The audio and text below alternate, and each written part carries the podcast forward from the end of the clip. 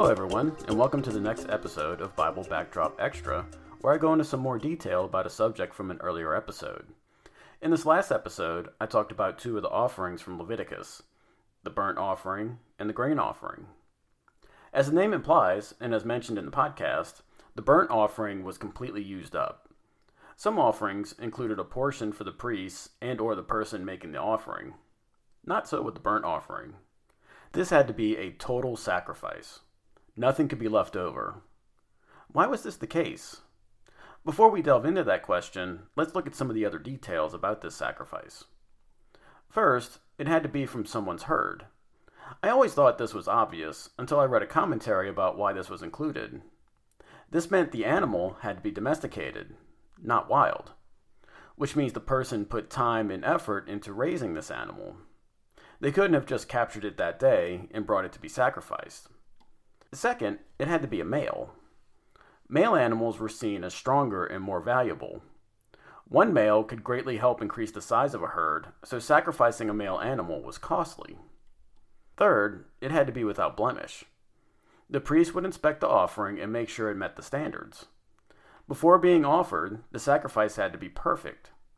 God would not accept anything with imperfections. This is demonstrated in Malachi when he says, quote, And when you offer the blind as a sacrifice, is it not evil?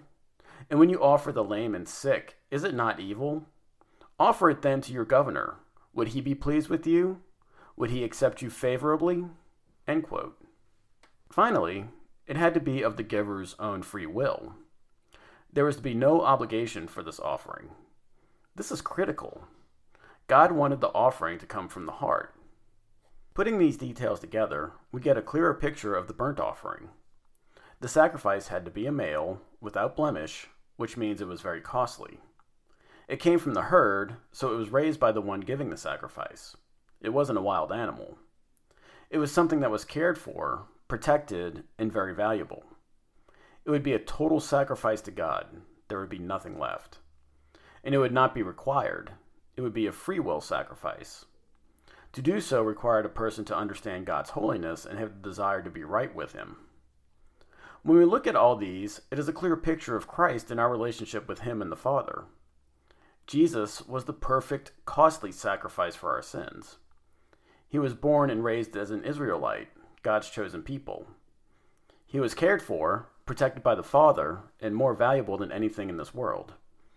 We come to Him of our own free will when we understand God's holiness and our desire to be right with Him. Now let's look at the grain offering. As discussed in the episode, the offering could be from uncooked flour or made into bread. The grain offering was an offering of thankfulness and not an atonement for sin. Since most people were farmers, this was an acceptable act of thankfulness to God for his provision. It was important that the offering not have any leaven in it. Leaven during this time was used by taking a part of the prior day batch of dough and using it as part of the bread the next day.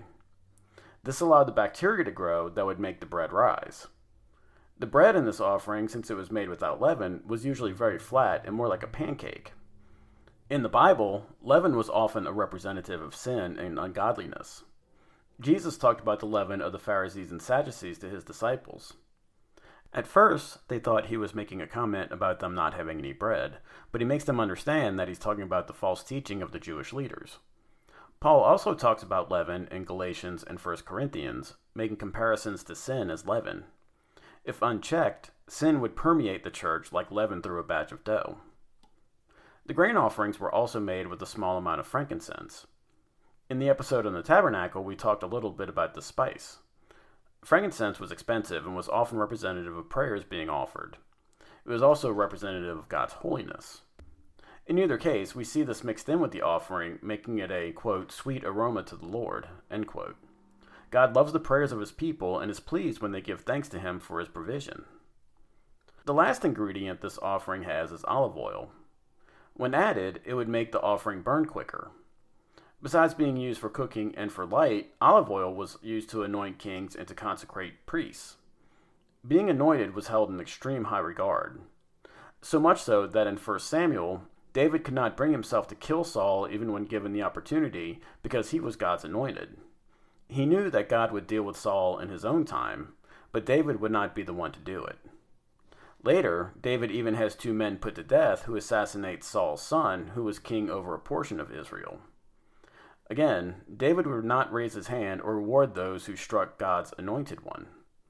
In the same way, Jesus is God's anointed one, the Messiah.